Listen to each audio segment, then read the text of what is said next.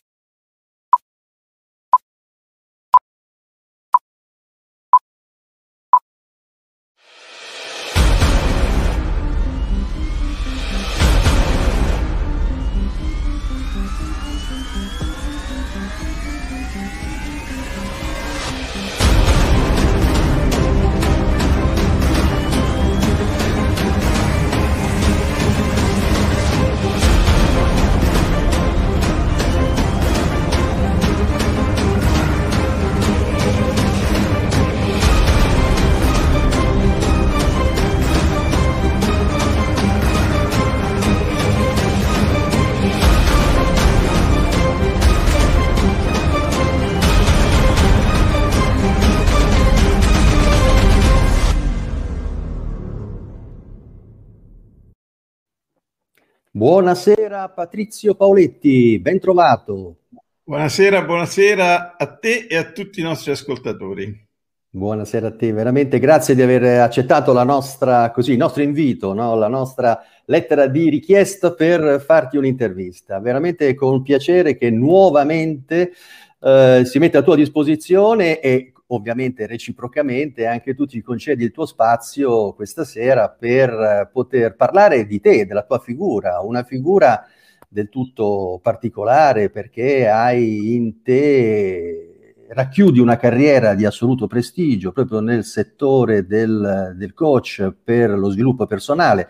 Eh, sono decenni che ti occupi di questa maniera, eh, di questa materia e te ne occupi in maniera assolutamente professionale, approfondita. Insomma, hai creato eh, un metodo, un, uh, una, un'attività talmente approfondita ed estesa in questo campo che ve- merita veramente l'attenzione e anche questa sera un attimo di riflessione insieme per mettere i nostri ospiti e della nostra piattaforma in condizione di conoscerti. Ovviamente per quelli che non ti conoscono, tantissimi sono coloro invece che già ti seguono e che ti apprezzano per le tue attività. E pertanto ti ringraziamo nuovamente per prendere a spunto il titolo della nostra piattaforma. Grazie.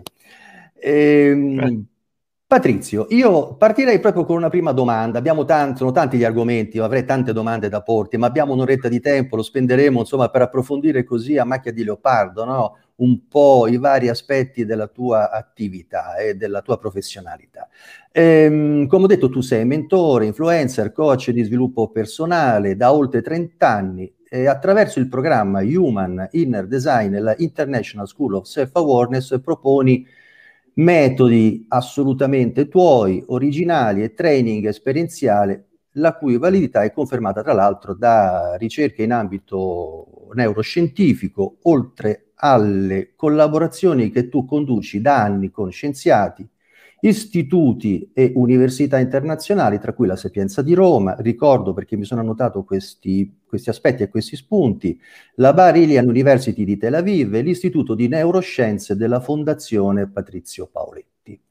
Allora, prima di entrare in merito a queste tante sfaccettature in cui si sviluppa la tua ricerca la tua professionalità, partirei da una tua citazione. Non è bello, no? non sembra, sembra non è che non sia nobile no? eh, partire dalle citazioni personali nel momento in cui si fa un'intervista, fa un po' più, come si dice in gergo, figo, prendere qualche, qualche citazione dall'esterno, no? in prestito da qualche illustre eh, nostro antenato. E invece faccio proprio una citazione, eh, recito una tua, una tua frase che è, è incisa eh, nel prossimo corso che tu farai di consapevolezza, e cioè eh, se non sei consapevole di te, non puoi conoscere il tuo dono ed esprimerlo appieno. In questa frase ci sono due aspetti, consapevole di te e il concetto del dono. Mi piacerebbe se partissimo eh, da questa tua definizione. Assolutamente sì, Vittorio, sono molto felice che tu abbia voluto partire da questo innanzitutto voglio subito iniziare con l'idea mi ha convinto nuovamente perché, perché oggi penso che abbiamo bisogno di una mente nuova, di rinnovare la nostra mente. Quindi la questione del dono è connesso al rinnovamento necessario per la nostra specie oggi. Siamo in tempi di pandemia, abbiamo vissuto dei momenti veramente drammatici, difficili, continuiamo in molte parti del mondo a viverli e eh, siamo stati destabilizzati proprio stasera mentre io sto parlando con te, la mia fondazione ha un webinar per parlare ai genitori in difficoltà degli infanti e degli adolescenti, di quando sia stato destabilizzante nella loro vita tutto questo. E allora sì, la consapevolezza è il perno centrale intorno a cui la nostra specie sta cercando di ruotare. Perché dico sta cercando e non dico eh, felicemente già ruota in questo universo della consapevolezza? Perché non è così. Noi siamo molto poco consapevoli di noi stessi e ce lo dice la ricerca scientifica, la neuroscienza è eh, questa nuova, questo nuovo filone che, di cui io mi faccio promotore fortemente, che la neuropsicopedagogia didattica, che non è una parolaccia, ma è l'insieme di quattro discipline molto importanti che collaborando in modo interdisciplinare stanno dando vita a una nuova forma di scienza che mette a fuoco il problema centrale della nostra specie. Siamo specie apici su questo pianeta, siamo una specie straordinaria, unica, perché dotati di una capacità peculiare, particolare, tutta nostra, che è la mente astratta. Quindi noi siamo capaci di proiettarci al di là del tempo e dello spazio, siamo capaci di andare, se lo vogliamo, e non dimentichiamo questo passaggio, questo incipit, se lo vogliamo, siamo capaci di andare oltre noi stessi, siamo capaci quindi di andare non solo oltre il tempo e lo spazio, ma siamo capaci di andare oltre, noi stessi. Che cosa significa andare oltre noi stessi? Significa lavorare per il bene comune, significa lavorare non soltanto nell'immediato e compiere azioni, costruire progetti che non riguarderanno esclusivamente noi o i nostri cari, ma a volte avere uno sguardo che va molto oltre il nostro tempo di vita, il nostro orizzonte abituale e costruire un progetto che sia un progetto per una nuova umanità e che quindi riesca a produrre una nuova mente, perché la nostra umanità se non produrrà, come diceva la carissima, il nostro carissimo premio Nobel Rita Levi Montalcini, se non impareremo a vivere usando i prefrontali valutativi, che è una nuova parte del cervello che si sta fortemente sviluppando, una parte del cervello che si sta fortemente sviluppando, quindi potremmo quasi dire che è un nuovo cervello che stiamo imparando piano piano a conoscere man mano che si sviluppa, se non useremo, se non insegneremo ad infanti, ad adolescenti, io aggiungo, mi permetto di eh, aggiungere questo passaggio a, all'affermazione di Talevi, anche agli adulti, se non impareremo a utilizzare i prefrontali, per la nostra specie dura. Quindi la consapevolezza e ancora di più l'autoconsapevolezza ci permette di comprendere il nostro talento e ci permette di uscire dall'io, entrando nel noi, e quindi capire ed agire avendo compreso che ognuno di noi è dono per l'altro, a patto che si impegna ad, ec- ad eccellere. Eccellere, come sai, significa spingere fuori da noi. Spingere fuori da noi che cosa? Il meglio di noi. E mi fermo con questo meglio di noi che deve essere da noi spinto fuori di noi. E questo, Beh, meglio, bello, noi, eh, questo meglio di noi non ha a che fare con le emozioni distruttive, con, con la recriminazione, con la paura del futuro, eccetera, eccetera. Tutte cose che in questo momento, per particolare debolezza, è ovvio dire che sono particolarmente presenti nella nostra società e forse anche nella nostra mente, o almeno nella parte vecchia della nostra mente, così abitudinaria, così rutinaria, così ripetitiva, che difficilmente riesce a venire fuori da questa condizione in questo momento, e voglio ancora ribadirlo, è soltanto un attimo della nostra storia, dalla paura, dall'incertezza, dalla volatilità, dall'insicurezza, dall'instabilità che stiamo sperimentando.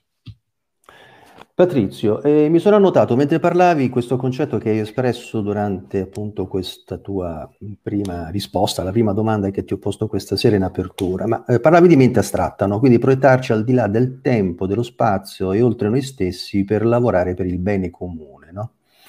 E, eh, per fare questo però mh, si deve passare da un palcoscenico teatrale, diciamo così, della nostra vita al palcoscenico, una scena della mente Assolutamente sì.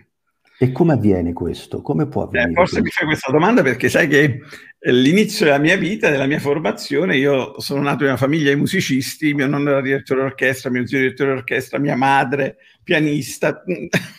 ma, non solo, sei, ma non solo, io leggendo la tua biografia, conoscendoti ovviamente da tempo, ehm, so benissimo che tu sei laureato all'Accademia delle Belle Arti e quindi tu sei un artista, tu nasci come... Un, un artista particolare perché mi laureo... Nasci come, sì, tu nasci come studioso, come, come studioso della bellezza e quindi del segno, del colore, della materia, scultura, pittura e tutto quello che sono le arti.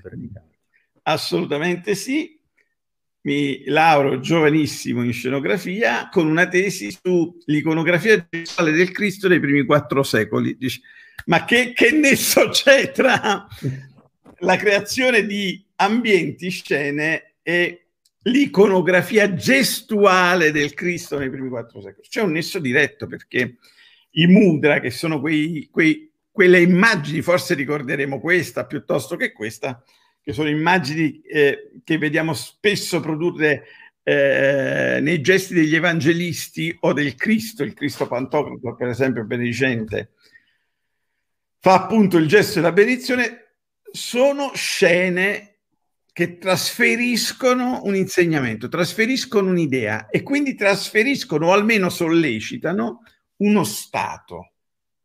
È inutile parlare della tragedia greca o della commedia greca, o dei cori che facevano da contraltare agli eventi per spiegarli meglio, per aiutare il pubblico che assisteva a questi spettacoli che duravano all'epoca ore, non qualche eh, minuto o qualche frammento d'ora come oggi, ma eh, vere e proprie giornate.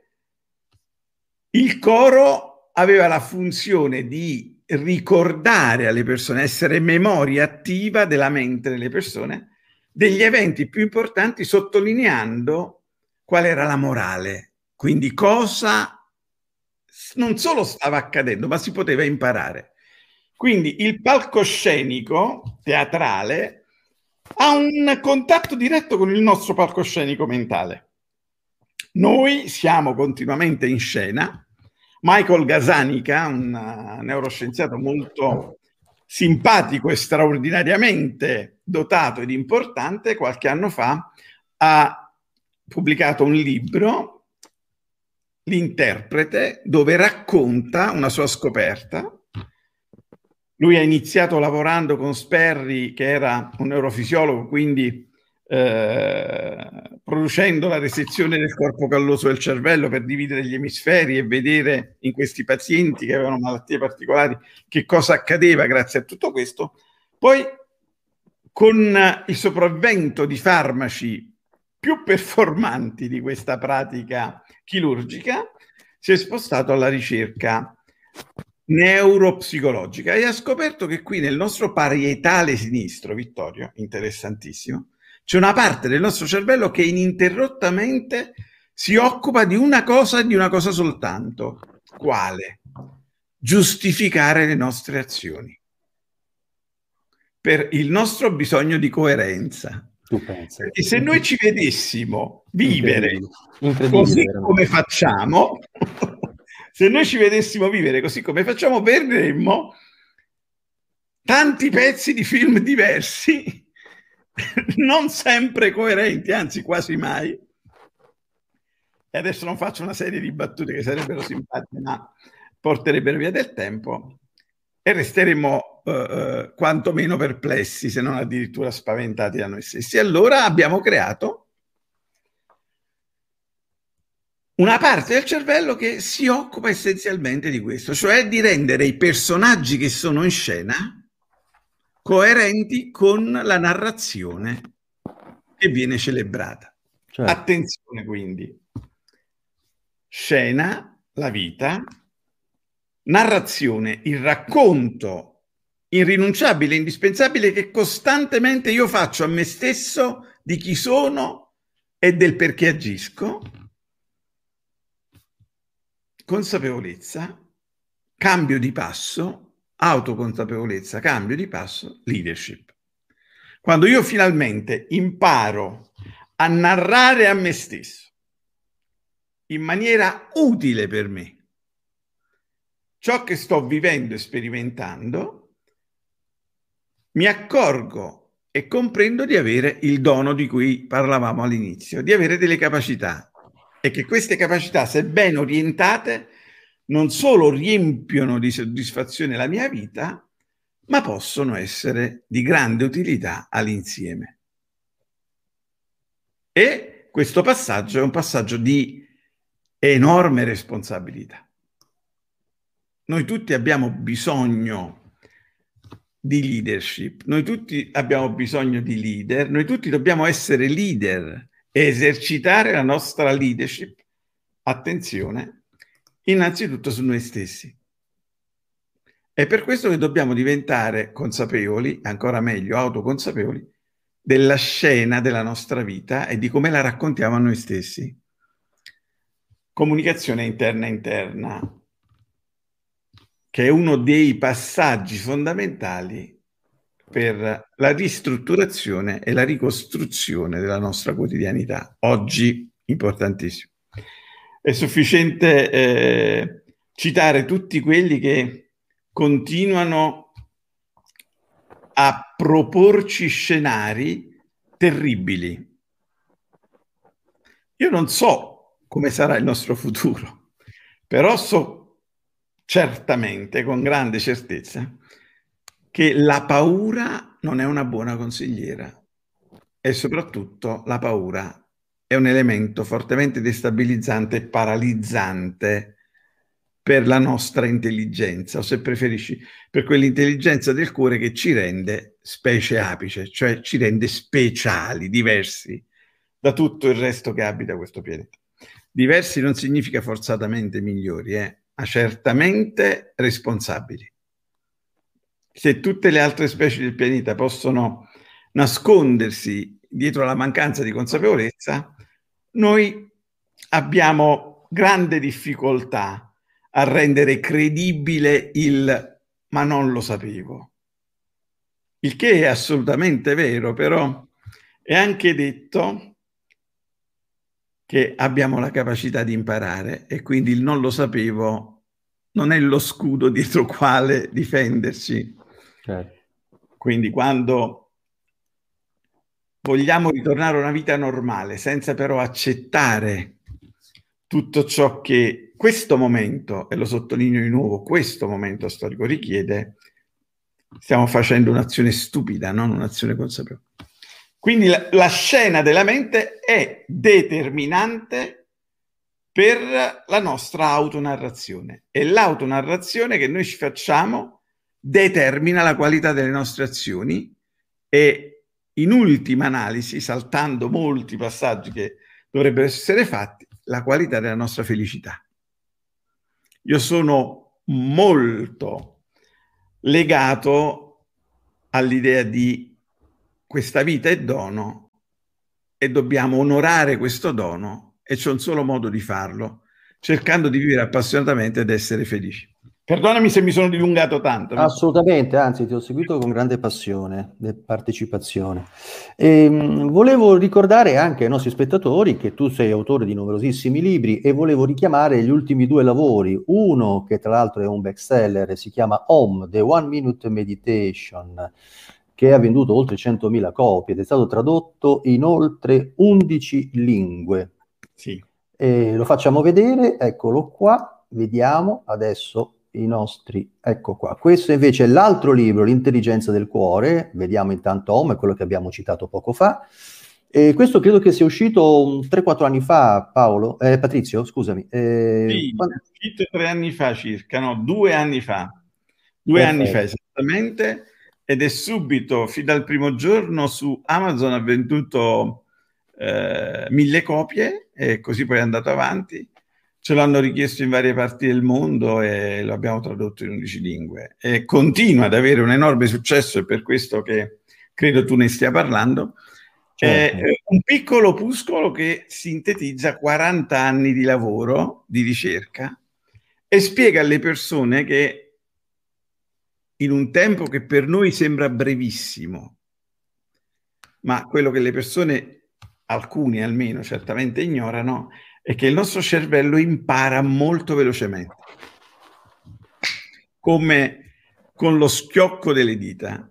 Infatti, se gli somministriamo sapere troppo lentamente, abbiamo difficoltà ad apprenderlo, a farlo nostro. Quindi occorre parlarci e parlarci con un certo ritmo all'interno del tempo. E quindi un minuto può essere un tempo lunghissimo se io mi svuoto della mia distrazione e mi focalizzo, in un minuto possono accadere infinite cose e già di fatto accadono infinite cose. Pensa a quante cose facciamo in un minuto.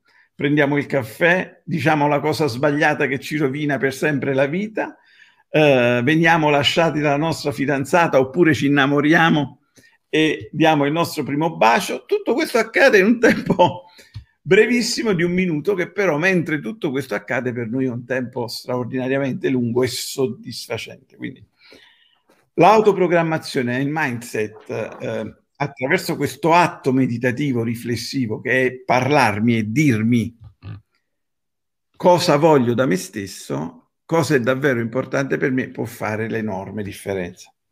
Pensa che eh, lo abbiamo somministrato a grandissimi manager di grandissime aziende come H&M e tante altre e eh, continuano a scriverci testimonianze meravigliose di quanto efficace sia, perché poi il titolo è ingannevole, no?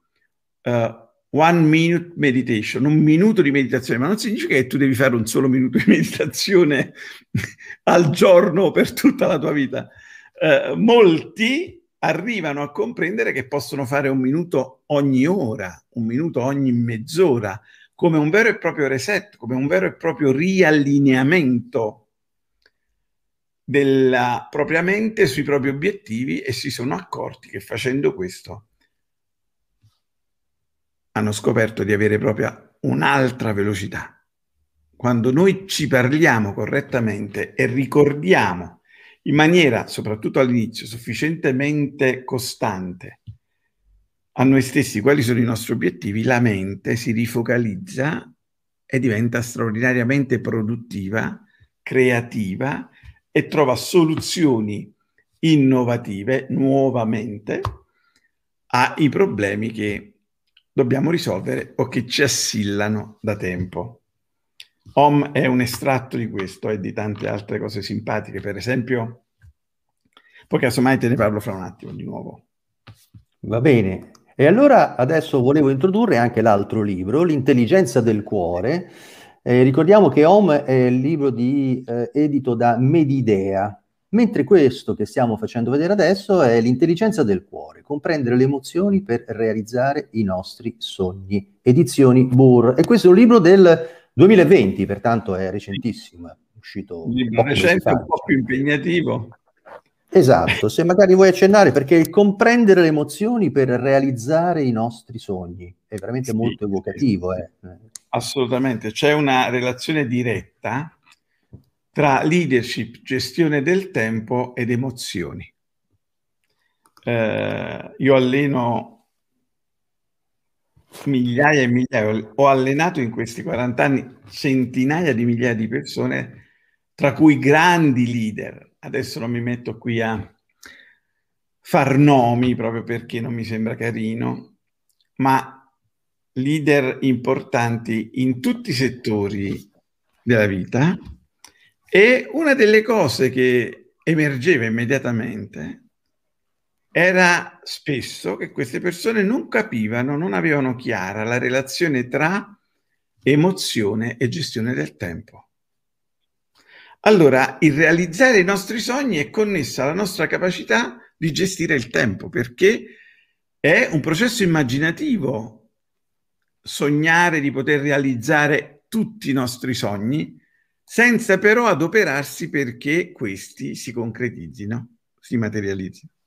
Allora bisogna interrompere questa immaginazione, questa uh, situazione di sogno negativo, dove poi spesso ci vediamo procrastinare gli impegni, rimandare il dover fare, no? il prendere le decisioni o incominciare le azioni che farebbero o potrebbero fare la differenza.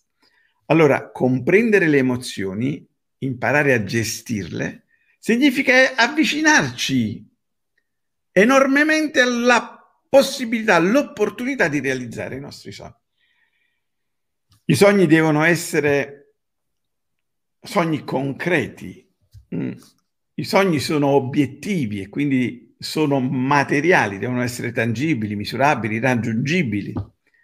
E quindi dobbiamo poi programmare un piano d'azione per muoverci verso la loro realizzazione. Beh, comprendere le emozioni racconta un po' il percorso che la nostra mente, la nostra anima deve fare.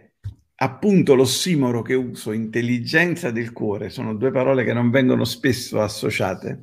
Eppure noi oggi sappiamo che anche il nostro cuore ha dei neuroni, a 40.000 neuroni, un nulla a confronto con quelli del nostro cervello, ma sappiamo anche che quando il nostro cervello entra in sintonia con i neuroni del cuore, funziona meglio.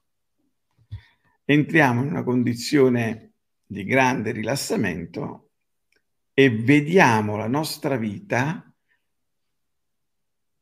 i nostri obiettivi, ciò che è davvero importante per noi in grande chiarezza, cosa che casomai un attimo prima non ci accadeva.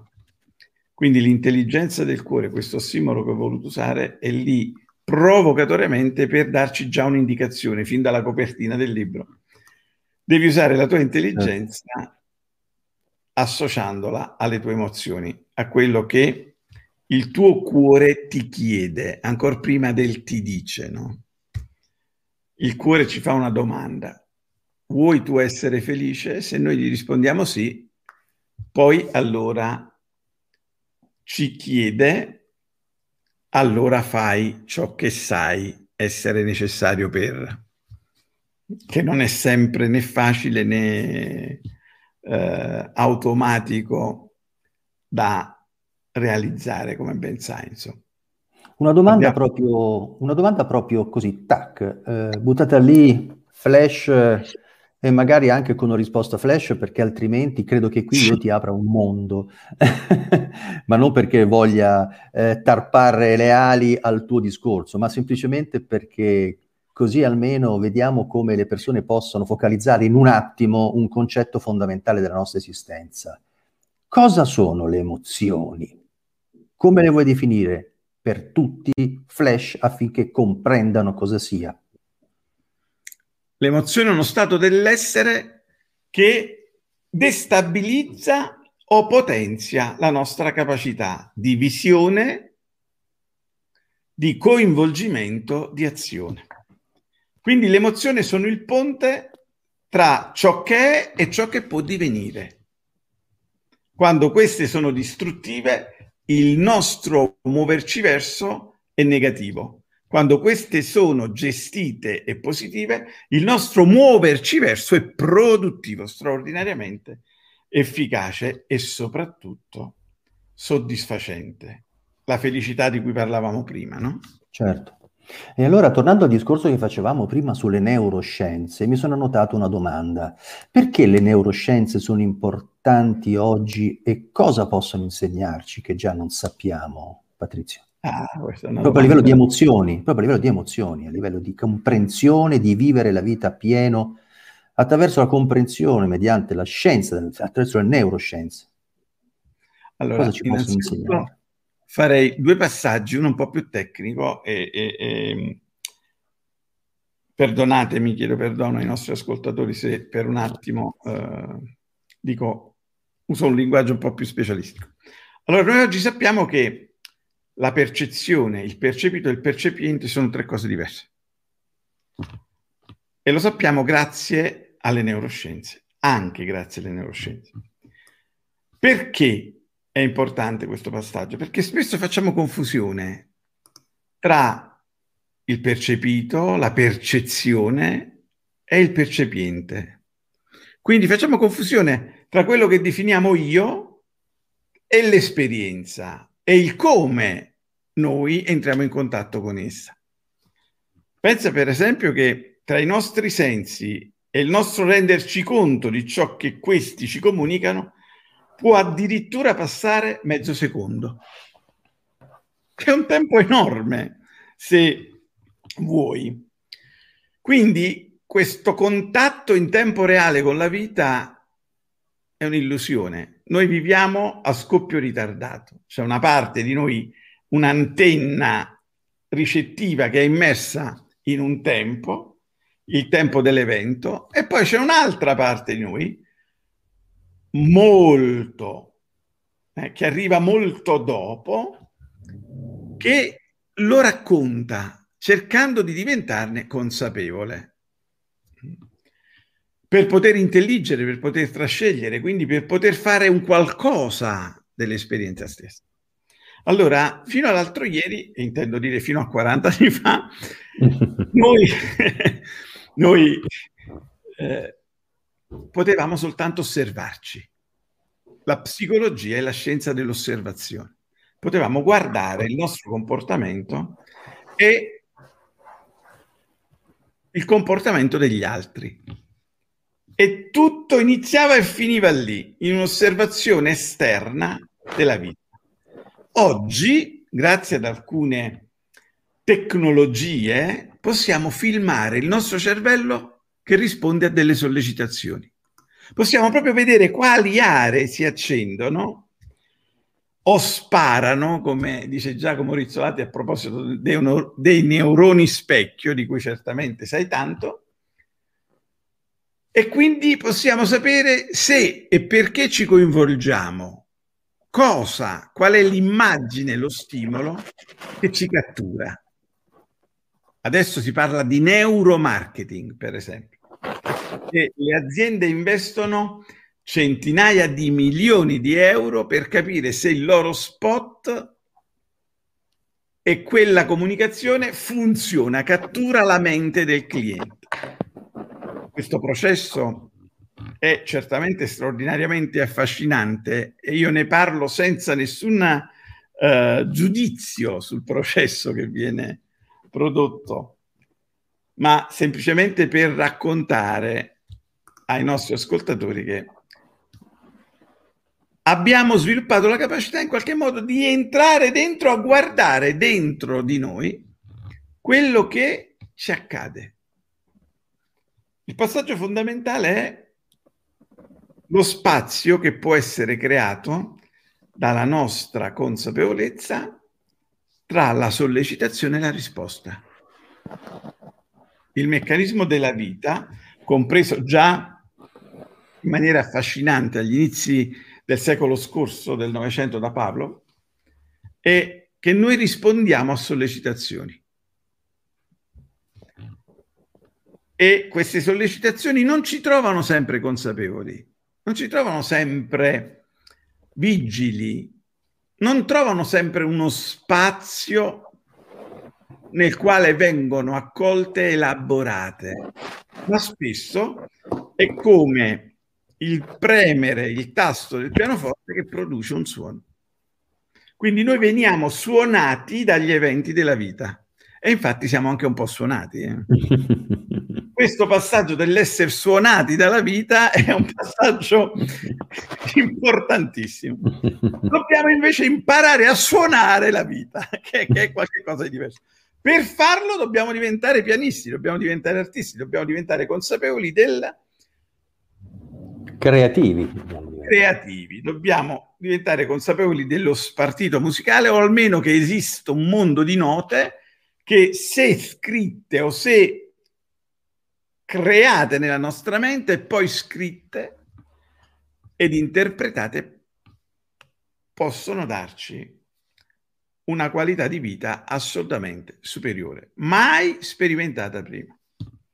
Io stesso mi occupo di questo dal 2000, dal 2003 con la Barilan University, prima citavi alcune delle università con cui collaboro, con l'Istituto Conda, che è l'Istituto di Neuroscienze della Barilan, eh, portiamo avanti degli studi su quadrato motor training, che è una mia tecnica psicomotoria, fino ad allora non era mai stato associato, fino al 2003, prima di, questi, di queste ricerche, non era mai stata associata prassia motoria con prassia motoria specifica.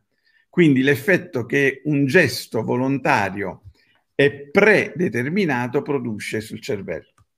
E noi oggi sappiamo che quadrato motor training, per esempio, produce una serie di effetti straordinari, straordinariamente positivi nel cervello, nella mente e quindi nella vita dei eh, partecipanti all'esercizio in appena 90 giorni, con un'implementazione del tessuto neurale del 4,7%. Adesso se io parlo a un pubblico che non è molto addentro alle neuroscienze o al funzionamento del cervello, il 4,7% sembra un numeretto come un altro. Invece è una enormità di miglioramento perché immagina la rete stradale della tua città migliorata del 4,7%. Quante certo. altre strade potresti fare per correre? E quanto più in fretta potresti arrivare lì dove vuoi. E questo è quello che accade nel cervello di coloro che fanno quadrato motor training per appena 90 giorni. E anche tu ti starai facendo la domanda: che succede dopo i 90 giorni? Non lo sappiamo. non siamo andati avanti con la ricerca, ci sembrava già abbastanza aver importunato dei ricercatori, delle persone che hanno partecipato alla ricerca per 90 giorni, poi a dire la verità queste persone ci hanno chiesto di continuare. E adesso stiamo mappando il loro sviluppo neurocerebrale a distanza di un anno, due anni, tre anni da quando hanno iniziato a fare quadrato motor training, ma questa è un'altra storia, ne parleremo quando i dati del decennio saranno ben organizzati, perché abbiamo iniziato questa seconda fase della ricerca da poco, 6-7 anni, quindi eh, nell'ambito della ricerca neuroscientifica non esistono. Eh. sono, certo, un tempo, un tempo brevissimo. Guarda, io Però volevo... Molte più cose, quindi perdonami che chiudo, le neuroscienze sono importanti perché ci permettono di guardarci dentro e di guardare i meccanismi, come il cervello reagisce agli stimoli. E noi sappiamo, per esempio, che i praticanti di meditazione per tornare a Om o alle pratiche de- della mindfulness o alle pratiche della self-awareness, che è la disciplina che io insegno, i praticanti hanno, creano, imparano a creare uno spazio tra la sollecitazione e la risposta. Non parliamo di uno spazio che duri minuti, devo riflettere, il pensatore di Rodin, no. Stiamo parlando di pochi attimi che però hanno il potere di fare la differenza, perché se la risposta è una scelta, tu sei libero. Se invece la risposta è automatica, finito. Certo, certo, certo. Volevo, guarda, introdurreti anche questo, questo, contributo da parte di un nostro spettatore, di una nostra spettatrice, Maria Beatrice Celino, che dice possiamo essere così più intelligenti.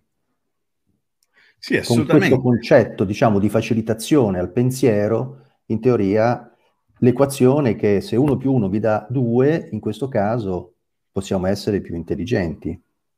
Assolutamente sì, come sappiamo la somma delle parti è maggiore no? l'insieme è maggiore della somma delle parti. Quindi quando io potenzio la relazione tra l'insieme, io sto potenziando alla n la mia capacità di elaborare i dati. Perché è di questo che stiamo parlando, della nostra certo. capacità di elaborare la percezione. Quindi come il percepiente elabora il percepito? Questo è il, il nucleo, la domanda. Come io elaboro me stesso? Come io elaboro il me stesso che ha contatto con l'ambiente e con le cose che in esso avvengono.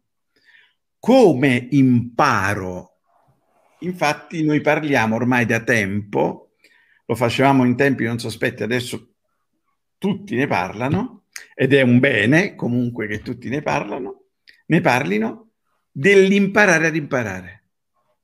Se i nostri figli avessero degli insegnanti certo che indicassero loro non cosa devono imparare, ma come imparare ad imparare, quindi come gestire le proprie emozioni, perché il problema dell'apprendimento è connesso alle emozioni, pensa alla noia. Sappiamo che in questo momento i nostri ragazzi, adolescenti, bambini sono più stressati di sempre e più annoiati di sempre. Pensa se avessimo insegnato loro a gestire le emozioni. Potrebbero continuare ad imparare senza problemi. Invece certo. hanno delle regressioni forti, no? soprattutto nei primi anni di vita. I, i ragazzi che vanno dai 4 ai 10 anni stanno, avendo, stanno vivendo, grazie a questa situazione, delle regressioni che rappresentano un problema sociale importante. Oggi non ce ne accorgiamo, ma dopo domani ce ne accorgeremo, intendo dire fra tra, qualche anno. Tra qualche anno ci renderemo conto, certo, mm. chiaro. Certo, certo. Intanto io volevo ringraziare dei contributi che ci arrivano da casa, sono centinaia le, i contributi dei nostri spettatori e purtroppo non possiamo mandarli tutti, io sto facendo una selezione e come vedete mentre Patrizio Paoletti parla io mando sotto qualche qualche vostro commento e qualche vostro suggerimento. Come vedete, appunto, abbiamo anche fatto, spinto qualche intervento il nostro ospite. Ehm, e in effetti te ne volevo leggere ancora un altro, ci dà su, con la sua considerazione che è interessante, a vive scorci, è interessante il passaggio sul creare uno spazio tra stimolo e risposta per migliorare la qualità della vita.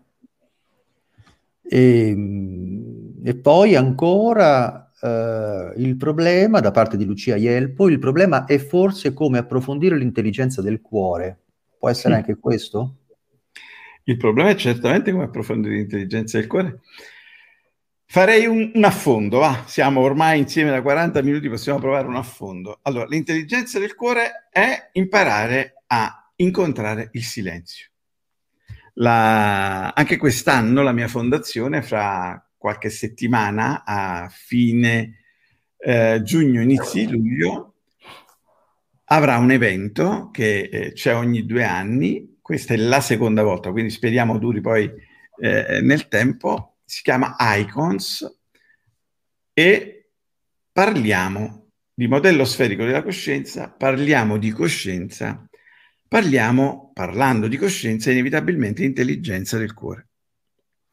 Soltanto, e lo dicevano per esempio i grandi filosofi di un tempo, o i grandi padri di tutte le tradizioni spirituali e religiose, quando si entra dentro di noi e si cerca nel cuore il luogo del silenzio, la nostra mente che entra nella pace produce tre frutti immediati.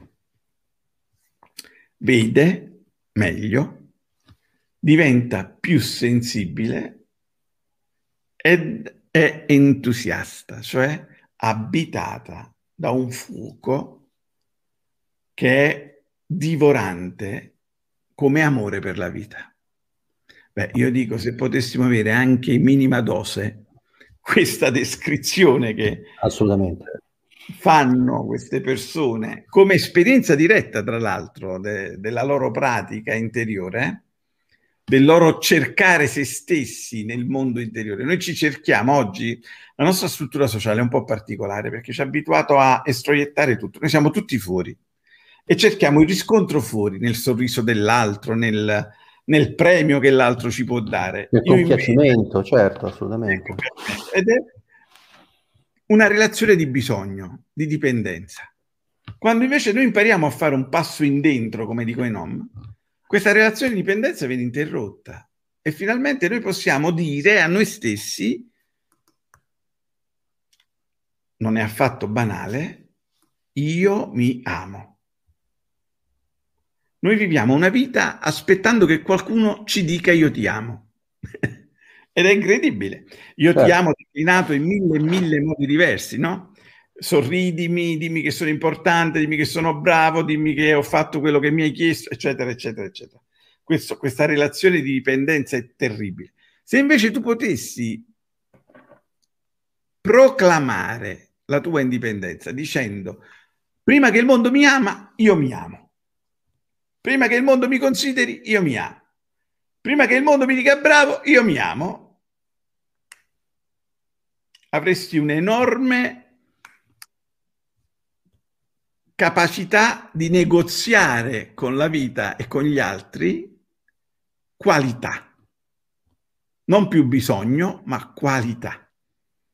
Immagina cosa sarebbe la nostra vita se potessimo davvero, almeno per qualche istante, essere meno dipendenti dagli altri, dall'approvazione degli altri. Saremmo in un mondo straordinario e questa è l'intelligenza del cuore, di cui la nostra ascoltatrice prima eh, chiedeva. No?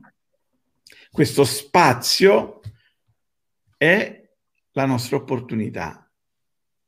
La ricerca di questo spazio è la nostra opportunità. Il raggiungere questo spazio è la nostra crescita e restare in esso è la nostra sfida, perché nulla di tutto ciò che stiamo dicendo poi avviene automaticamente.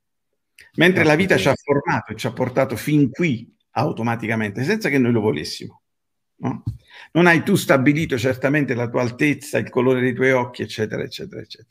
Ti è stato tutto predestinato da un codice genetico che hai ricevuto in dono.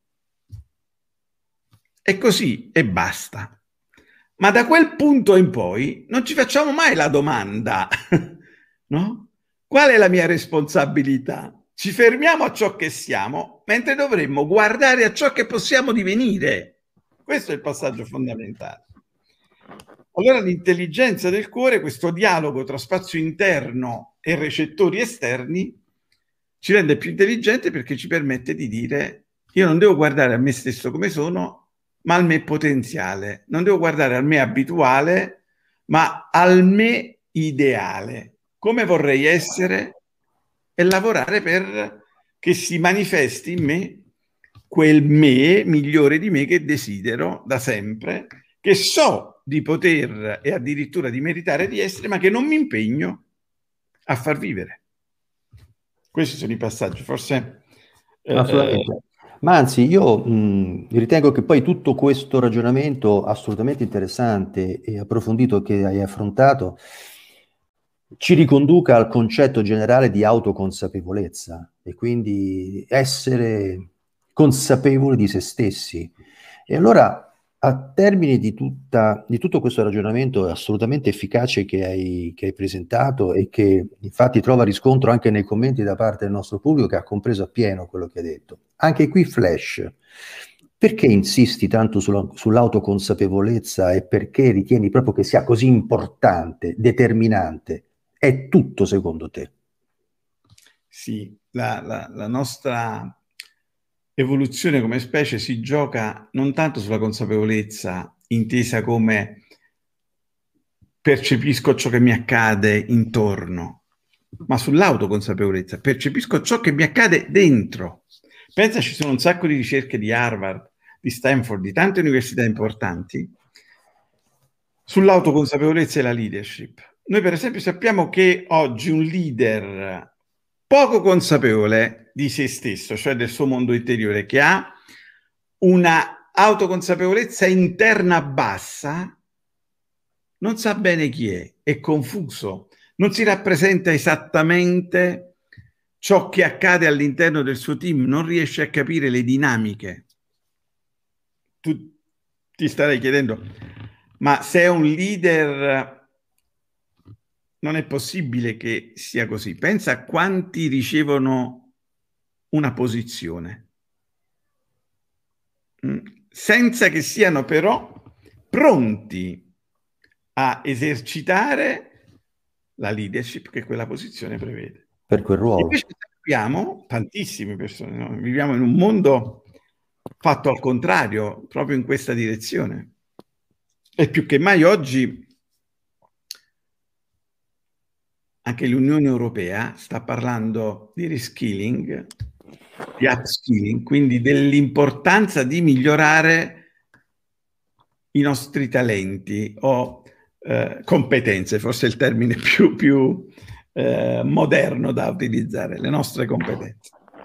E eh, per continuare a citarti quella ricerca che un attimo fa avevo iniziato a raccontare, sappiamo invece che una persona che ha maggiore autoconsapevolezza del suo mondo interiore ha obiettivi chiari, accetta le sfide, è più creativo, dà feedback, riceve feedback e dà feedback agli altri in modo proattivo, non negativo, non distrugge l'altro per il suo limite, ma in modo proattivo cerca di indicargli i cambiamenti che sono necessari per il suo miglioramento. E mi fermo su queste due grandi colonne o, o, o modalità. Quindi l'autoconsapevolezza è fondamentale oggi per ognuno di noi perché ci dà una marcia in più.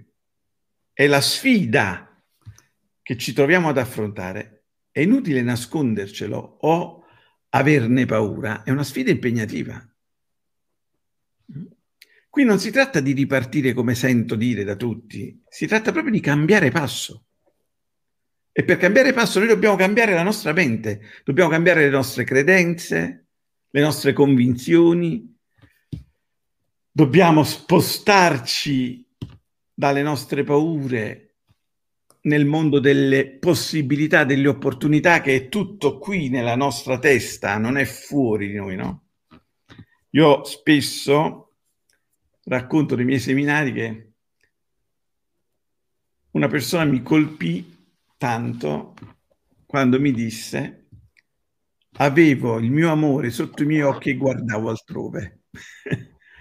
potremmo dire che questo ci accade continuamente, no? Accade spessissimo questo. Accade. Siamo, sempre, siamo sempre a guardare chissà dove e poi le cose che casomai possono fare la vera differenza per noi sono lì a portata di mano, ma non facciamo lo sforzo perché non mettiamo a fuoco, non mettiamo a fuoco. Santo Dio, non mettiamo a fuoco e quindi non funziona. Bisogna fare questo passo in dentro, ci dobbiamo dare, Vittorio, l'opportunità di fare questo passo in dentro e stare per qualche attimo nel silenzio, nell'ascolto e dirci molto semplicemente che cosa è davvero importante per me, cosa voglio davvero. Ti assicuro che queste banali domande sono l'Everest per tante persone. Assolutamente, certo, certo, mm. certo. certo. Patrizio, io passerei a un altro concetto. Mi ero annotato prima dell'intervista di farti una domanda su questo aspetto che tu vedo hai presentato in altri momenti, in altre conferenze, ne fai quasi tutte le sere sei in conferenza, ti sento spessissimo, il pubblico ti reclama ed è giustissimo che tu ti prodighi proprio per eh, i tuoi ehm, sostenitori, tu, le persone che ti seguono. Um, ho sentito dire che, da te che è necessario un cambio di paradigma passare cioè da mors tua vita mea a vita tua vita mea. Eh, ti ringrazio anche per questa domanda che io trovo puntuale e necessaria a questo punto, soprattutto poi del nostro stare insieme. Eh, quindi, breve momento di grande profondità. Tutta la nostra storia è, è, è segnata da queste pietre miliari che vedono la necessità del cambio di paradigma. A un certo punto eh, divide imperat è, è diventato uh, il tema e quindi il paradigma era mors tua vita mea e è andato avanti fino all'altro ieri, fino alla guerra preventiva, quando ci siamo inventati questa idea della guerra preventiva. Una pura follia. Una pura, nessuna guerra è mai giustificata. Figuriamoci una guerra preventiva. Cioè. Poi in un mondo come quello di oggi, piccolo come la testa di un chiodo, come la testa di uno spillo, dove non è più possibile lottare per accaparrarsi un metro di spazio in più, un metro di spazio in meno, perché dovremmo parlare o immaginare di poter affermare, come diceva San Paolo duemila anni fa, io sono un cittadino del mondo. E invece abbiamo confini, abbiamo barriere, facciamo muri, no? E facciamo Pura guerre follia. preventive. La guerra Pura preventiva follia. ha prodotto un cambio di paradigma peggiorativo da mors tua vita mea a mors mea mors tua. Se tu mi aggredisci, io ti aggredisco. E abbiamo incominciato a vivere nel terrore.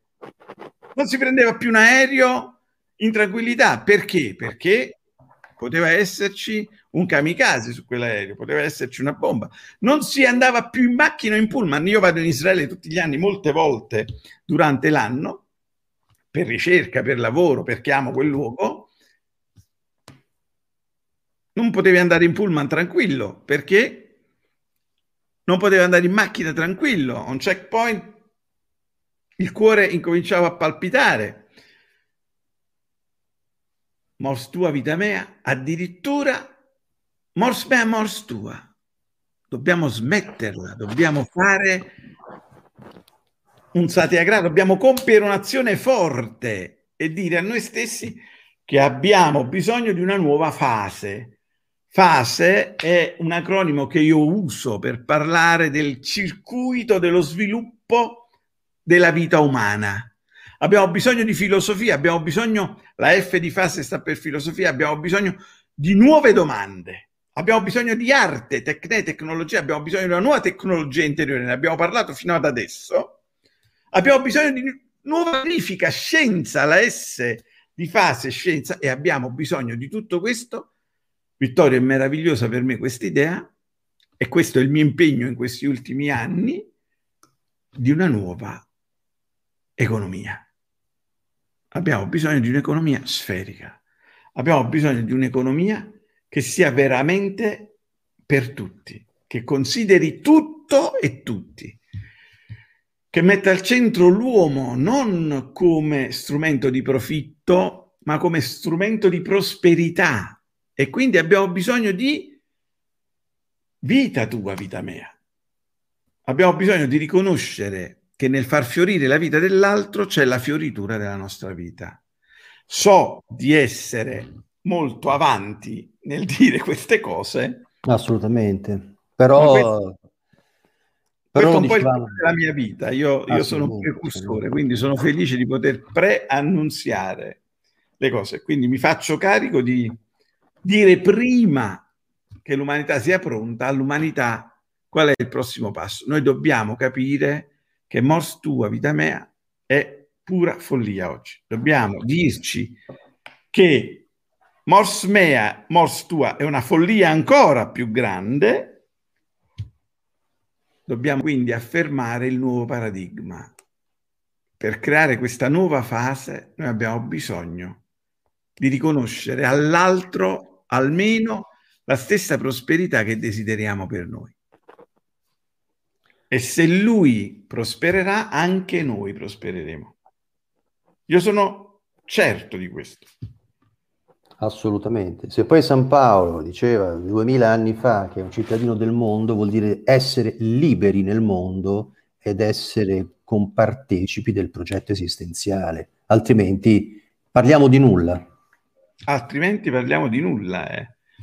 Questo nulla eterno non deve più minacciarci né imprigionarci. La paura di non farcela non deve dominarci. Siamo creature speciali, abbiamo enormi capacità, la nostra resilienza nella storia lo testimonia, dobbiamo andare avanti dobbiamo incominciare a guardarci negli occhi a dirci con semplicità cosa posso fare per te, cosa possiamo fare insieme. No? Io um, permettimi di chiudere con questa uh, assolutamente prego. esperienza. Sono stato in America tante volte, ma la prima volta che andai in America, al primo incontro di lavoro, questa persona dopo cinque minuti mi disse cosa posso fare per te? e io da italiano non ero abituato a questa cosa e quindi rimasi immagino, immagino, non avevo nessuna risposta pronta no? non ti eri preparato, non avevi studiato non ero preparato, quindi avrei immaginato che mi dicesse qual è il business che immagini di voler fare. No, che cosa posso fare per? Te?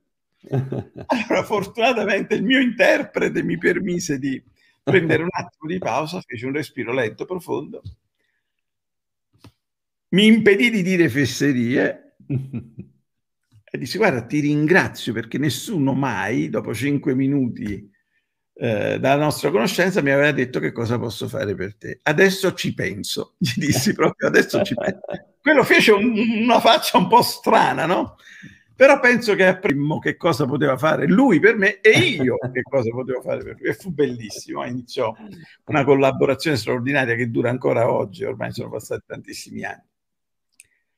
Che cosa posso fare per te? questa è la vera domanda che ci rende più ricchi ah, sì, assolutamente assolutamente fossimo tutti così veramente è incredibile bisogna cambiare questa mentalità e sono d'accordo e quindi grazie veramente dell'impegno che che così diffondi, come direbbero gli inglesi, spread, no? che diffondi uh, dappertutto e con questo grande entusiasmo e questa passione. Patrizio, sono un'ora, un minuto e dieci secondi volati, letteralmente volati, volati.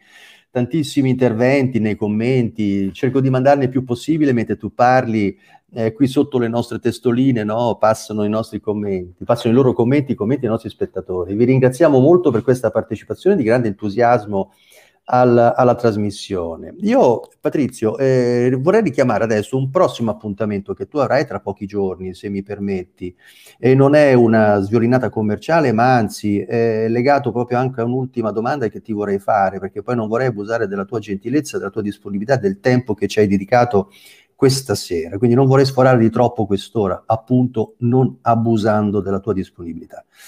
Ehm, un evento che dal titolo Awareness, quindi consapevolezza, no? consapevolezza per il benessere individuale. Lo terrai, eh, è, un, è un evento, un seminar virtuale, quindi online, dal 28 al 30 di maggio, pertanto tra una decina di giorni inizierà.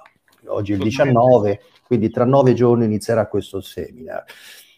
Ehm, Qual è la differenza tra questo seminar e quelli che hai fatto in precedenza? Perché io ho letto ovviamente il sito, mi sono eh, addentrato all'interno della tua pagina, Patrizio Paoletti Live, che è su Facebook, e qui vedete sotto il banner che scorre per entrare in contatto con il team di Patrizio Paoletti, potrete tranquillamente iscrivervi a questo gruppo chiuso su Facebook, Patrizio Paoletti Live, www.facebook.com slash groups slash Patrizio Paoletti Live e potete ovviamente entrare in contatto anche con il team che si occupa dell'organizzazione e dell'iscrizione a questo seminar.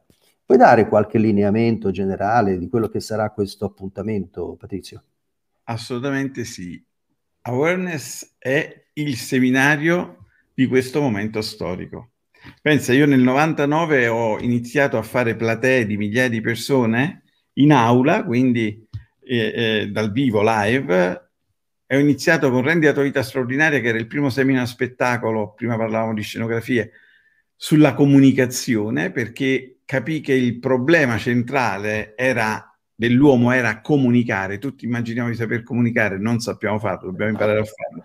Poi sono passato alla gestione del tempo con Crea il tuo destino e delle emozioni, poi arrivai a vivere appassionatamente con i valori degli uomini che hanno cambiato il mondo oggi tutto questo non dico che non serve, è assolutamente indispensabile il percorso che ho appena descritto in tre tappe, ma occorre mettere la quinta. Dobbiamo accelerare e quindi awareness, awareness, awareness, consapevolezza, consapevolezza, consapevolezza. In awareness, in 16 ore di lavoro insieme, parliamo del momento attuale, di come affrontare le dinamiche di questo tempo, di come parlare a noi stessi per sviluppare e manifestare tranquillità, attenzione, creatività e anche capacità di problem solving. Abbiamo un sacco di problemi di fronte che dobbiamo, devono trovare risposte nuove, diverse, soluzioni. E infine parliamo di come puoi vivere una vita piena e gratificante adesso per te. Ed è il tema, il grande tema di questo momento della nostra vita. Per questo dedico tutta la mia energia ad awareness, awareness, awareness, consapevolezza, consapevolezza, consapevolezza, autoconsapevolezza, autoconsapevolezza, autoconsapevolezza. Che bello. Patrizio, io ti ringrazio, siamo ormai in chiusura, non ci resta che salutare i nostri ospiti perché abbiamo sforato di qualche minuto, ma eh, dovevamo concentrarci anche su questi temi e credo che questa sera, da come ho visto anche dai commenti, come avrei potuto, potuto notare... Ringrazio Laura, tu... permettimi di ringraziare Laura che mi dice ci vediamo ad Awareness fra pochi giorni. Ci vediamo ad Awareness, Laura, grazie. Grazie veramente a tutti e grazie veramente per questo appassionato e accorato intervento, Patrizio. Avremo modo ovviamente di rivederci magari prossimamente su questo nostro canale, nuovamente, nuovamente insieme. E ti, faccio tanti, ti faccio tanti in bocca al lupo per questo prossimo appuntamento che inizierà la settimana prossima, a fine mese, il 28, con questo seminar Awareness dal 28 al 30 maggio. Sotto potete leggere appunto per prendere il contatto e per le iscrizioni. E che cosa dire? Con più consapevolezza e autoconsapevolezza, soprattutto per tutti, e speriamo veramente in un futuro più consapevole, più responsabile, in un mondo che ci auguriamo tutti migliore, in pace eh, veramente, e che, non sia, e che non sia soltanto retorica, Patrizio, giusto? Assolutamente. Grazie mille, un abbraccio a tutti i nostri ascoltatori e veramente sono grato a te e a nuovamente per questo invito e per questa opportunità. Grazie Patrizio, Patrizio Paoletti, buona serata e grazie a tutti voi, buonasera, presto, sigla.